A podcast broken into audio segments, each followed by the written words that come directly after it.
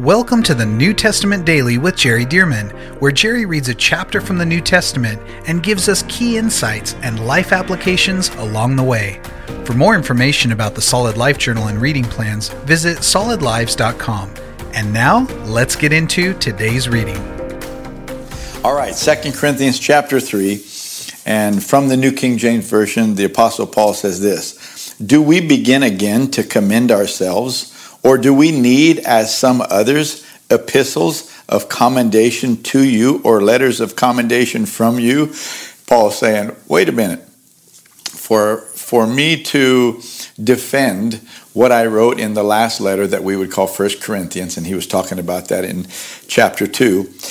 But he said, do we need somebody to, you know, write us letters of commendation or reference letters? Or do we need a letter from you that validates that we have been long-term ministers and we're trustworthy to be able to say these things? The obvious answer is no. He goes on to say in verse two, "You are our epistle." That's a letter. "You are our epistle, written in our hearts, known and read by all men." He's saying the very fact that the Corinthian church, and of course this would be churches, house churches, that make up one Corinthian church, believers in the city of Corinth. He said, you are our epistle. If anybody comes and visits the city of Corinth and they get to know the believers there, they will discover our ministry. They'll discover the validity, the quality, the, the anointing on the Apostle Paul and the ministry that he plays, the role that he plays to the Corinthians. He said, you're our epistle. You want to find out whether we qualify?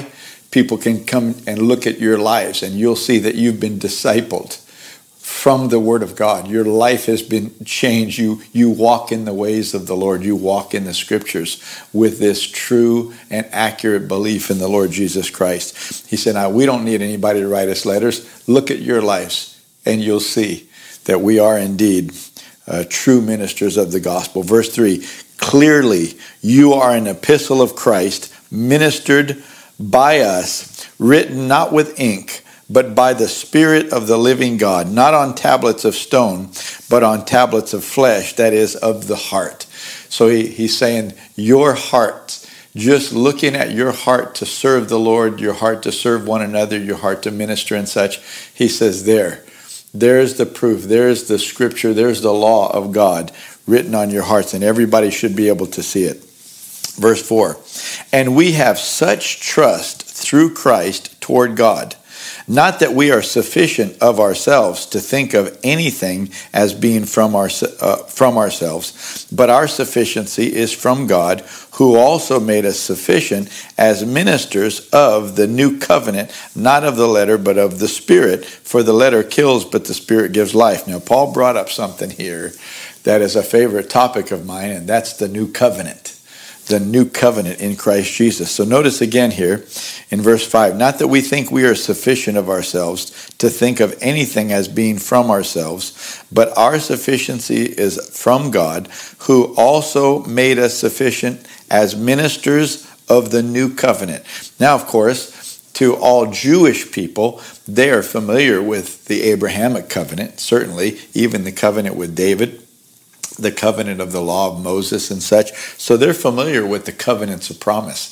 But there's a new covenant now that Jesus uh, made in his own blood, a blood covenant. And, and Paul says, look, God has not only made us apostles, but he's made us sufficient as ministers of the new covenant of the Lord. When Jesus took the, the bread, the matzo, the cracker we would probably call it, and the cup, and he said, this is my body. And then he said, this is my blood of the new covenant, which is shed for many. Of course, the next morning he'd be crucified. The next afternoon he would die, and his blood would have been spilled out. And he's saying, this is this blood is not only blood to forgive sins. This blood is to make a blood covenant. Notice wrists are cut just like they would cut in blood covenants. And in, in crucifixion, interesting, uh, interestingly, and I think this has to be planned by the Lord, just as with any blood covenant, two wrists were cut. Now with Jesus on the cross, two wrists are cut. and the blood is flowing. And not only that, he's a mediator, which means he's a double representative. He represents man and he represents God. He is all human being, but he's all God at the same time. He's the God-man. And so there's been no other human being like him before. And so now the blood of God and the blood of man are flowing together, and he's swearing that he will keep the promises of the new covenant.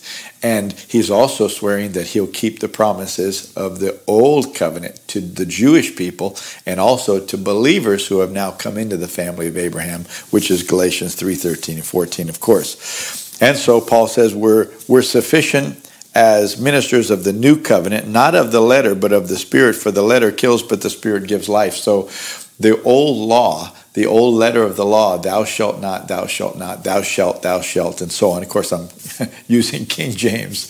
Makes it sound a little more ancient. But all those do's and don'ts, including the Ten Commandments in the Old Testament, Paul said, look, that, that kills you because nobody can keep up with all those do's and don'ts. Nobody can attain righteousness by being obedient enough. Nobody can do that.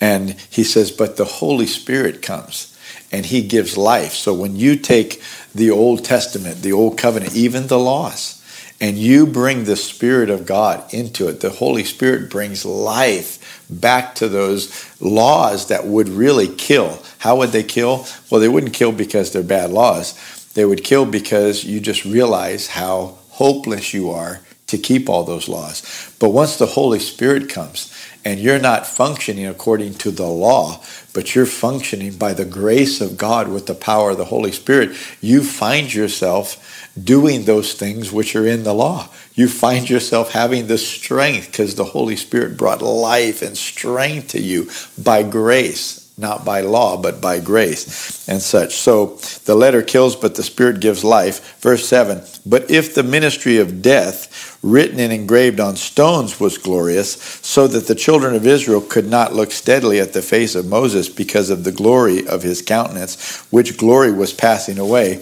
how much will the ministry of the Spirit not be more glorious? For if the ministry of condemnation had glory, the ministry of righteousness exceeds much more in glory. Now, let me just stop right here and explain what he's talking about. There was a passage in the Old Testament where Moses, he would go up on the mountain and he would be with God, like face to face. And what would happen is the glory of God would actually soak into his skin. And how it, how exactly that works, well, we don't know, but it happened. It was a reality. It was a phenomenon that uh, may be unexplainable, but nonetheless, just by him being in the glory of God, his skin would soak up that glory, that radiance. And so when he would come down on the mountain, I, I, I think, if my reading of it is correct, he wasn't even realizing that this was happening until he got down the first time, and people looked at him and thought, what in the world is going on with your face? Your face is glowing. And so he realized this when, you know, they're telling him this. However, what happened was uh, they couldn't look steadily at it. But then what Moses would do is he'd put a veil over his face. Now, for years, I misunderstood this, and it was just, I think, simply because I wasn't reading it slowly enough and uh, paying attention, or didn't hear somebody teach on it, because it's rather obvious once you see it. But I used to think that Moses would go up on the mountain and his face would soak up the glory of God, and he would come down and put a veil over his face because people had a hard time looking at this glow. But come to find out, that's not what was happening. No, Moses would go up, and he would take the veil off of his face when he would go up to be with God. His face would soak up the glory of God. He would come down. He would talk to people with that glory being seen so that they could see, man, I've been with the Lord. I've been with the Lord. But then, once he spoke to them, then he would put the veil over it, not to keep them from seeing it, but to keep them from seeing that the glory was passing away. In other words, he didn't just have that glory in and of himself. He only had that glory when he went to spend time, to spend time with the Lord. And oh, if there's not a lesson in that for us, I don't know where you'd find one. Us going face to face with the Lord I tell you what, in my own house, I just get off into a room by myself and lift my hands and lift my my eyes up to the Lord, maybe sometimes laying on my face on the carpet or or kneeling down with my hands lifted. Could be a number of positions that show a humbling, that show uh, a faith toward God, directing our attention and to say, Lord, I look to you. You are my God. You are my source. There's something about us taking that time and directing ourselves, getting face to face with God, humbling ourselves, repenting of sin if necessary. And in that encounter, we may not see anything with our eyes. We may not hear the audible voice of God, but there's something between our spirit and God's spirit that connects. And let me tell you, God takes notice. And when you live that way and you're spending that time with God, people will notice that there's something about you that radiates. They may not see it in a, a physical glow on your face like Moses, but let me tell you, they will sense it. There's something about you, the presence of God that is on you.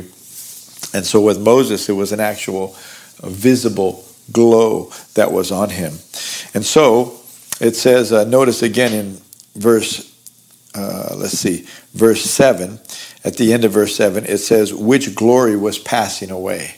So Paul's making this case that, look, if the old covenant, what, what Moses had with the law was glorious, how much more glorious is the new covenant? But right now we're just focusing on this old and what happened with Moses. If he was getting the letter of the law, which really kills people because they can't attain to it. And that was glorious because of the glory of God, the anointing that would come on Moses. Paul is saying, look, what we have in the New Testament by the grace of Jesus is more glorious than that. We should not think that this is subpar, this is this is not inferior, this is definitely superior to that. But Paul is highlighting that this was amazing what happened with Moses. So let's see what happens as we go on. Verse eight. How will the ministry of the Spirit not be more glorious? That's the New Testament. For if the ministry of condemnation had glory, and this doesn't mean that God was trying to condemn people, but by God giving these laws, he was showing people that they needed a Savior. That was the whole point. If you really want to attain righteousness by being right with God, well, then you have to do all these different laws. And guess what? They couldn't do it.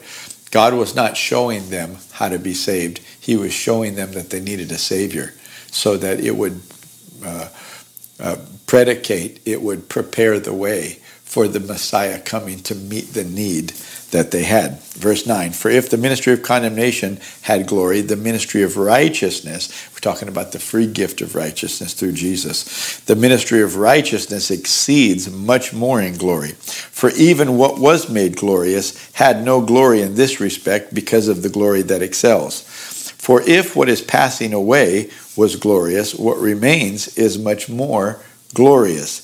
Therefore, since we have such hope, we use great boldness of speech, unlike Moses, who put a veil over his face so that the children of Israel could not look steadily at the end of what was passing away. That's the part that I had missed for so long. See, Moses didn't want them to see. He's a human being, and he wants them to see that he's spending time with God, that, you know, the glory of God is on him.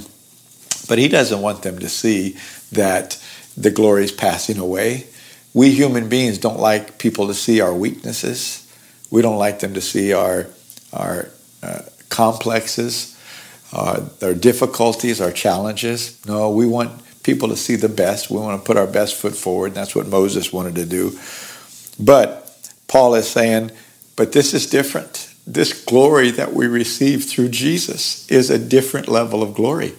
And this glory doesn't pass away like the old glory did with Moses. This is a different kind of glory. Watch this. But with their minds, excuse me, but their minds were blinded, for until this day the same veil remains unlifted in the reading of the Old Testament, because the veil is taken away in Christ. So notice Paul says that veil that Moses put over his face to keep people from seeing what was passing away, he said the same veil, and of course he's not talking about the literal veil, but he's saying that same veil that blocks the Jewish people from seeing is still over their eyes now so that they can't see the glory of Jesus, the, the real glory. And by the way, that glory that Moses received, that was the glory of Jesus too. Jesus existed back then. That was the, the same glory of God. But now we can receive that glory. Everybody can through Jesus Christ. So he says that the Jewish people have this veil over their eyes, that they just cannot see the glory of Jesus Christ. They can't see that Jesus is the glory of God. He is the Savior. He is their Messiah to be uh, saved and forgiven from their sins, the ones that the their scriptures predicted. Verse fifteen, but even to this day, when Moses is read, a veil lies on their hearts. Nevertheless, when one turns to the Lord, the veil is taken away. When a Jewish person turns to Jesus, the veil is taken away, and then the whole, what we would call the Old Testament, their whole Bible comes alive, and they can see Jesus everywhere. And it becomes so obvious because the veil is taken away. Verse seventeen, now the Lord is the Spirit, and where the Spirit of the Lord is, there is liberty. What a powerful verse right there. Where the Holy Spirit is, it, he brings liberty, liberty. But notice this, I want to just focus on this as we conclude verse eighteen. But we all, with unveiled face, beholding as in a mirror the glory of the Lord, are being transformed into that same image from glory to glory, just as by the Spirit of the Lord. So notice he says, we all, we who are believers, we're beholding as in a mirror. The Bible talks in the book of James, the first chapter also, as God's word being a mirror. And it says, we're beholding as in a mirror the glory of the Lord, are being transformed into that same image. So when you're looking into the Word of God, you're looking into the face of Jesus Christ, because he is the Word of God. So the more his words are coming into your eyes and into your ears and into your heart, then you're seeing in the Word of God, you're seeing the image of Jesus.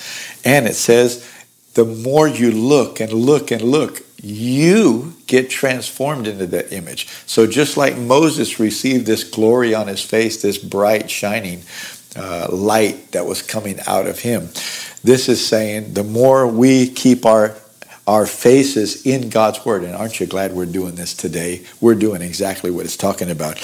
We're looking into this mirror, we're seeing Jesus, but also while we're seeing him, we're being transformed into his image. We're becoming more like him. The glory of Jesus is becoming more visible in our lives. Thank you for joining us for the New Testament Daily with Jerry Dirmann. And thank you to those of you who have partnered with Solid Lives to help get this daily podcast and other resources like it to thousands of people around the world. If you would like to partner with Solid Lives, visit solidlives.com slash give. To find out more about the ministry of Solid Lives, how you can be a part of this church planting and disciple-making movement, or for more great teachings and resources by Jerry, visit solid lives dot com. We also want to invite you to check out Jerry's other podcast called The Jerry Dirmann Podcast. Here, Jerry shares with us at least weekly from God's Word, challenging us and equipping us to fulfill the amazing plan that God has for our lives. You can find links to this podcast as well as Jerry's YouTube channel online at solid lives dot com. Thank you again so much for joining us, and we'll see you right here tomorrow as we jump into the New Testament Daily with Jerry Dirmann.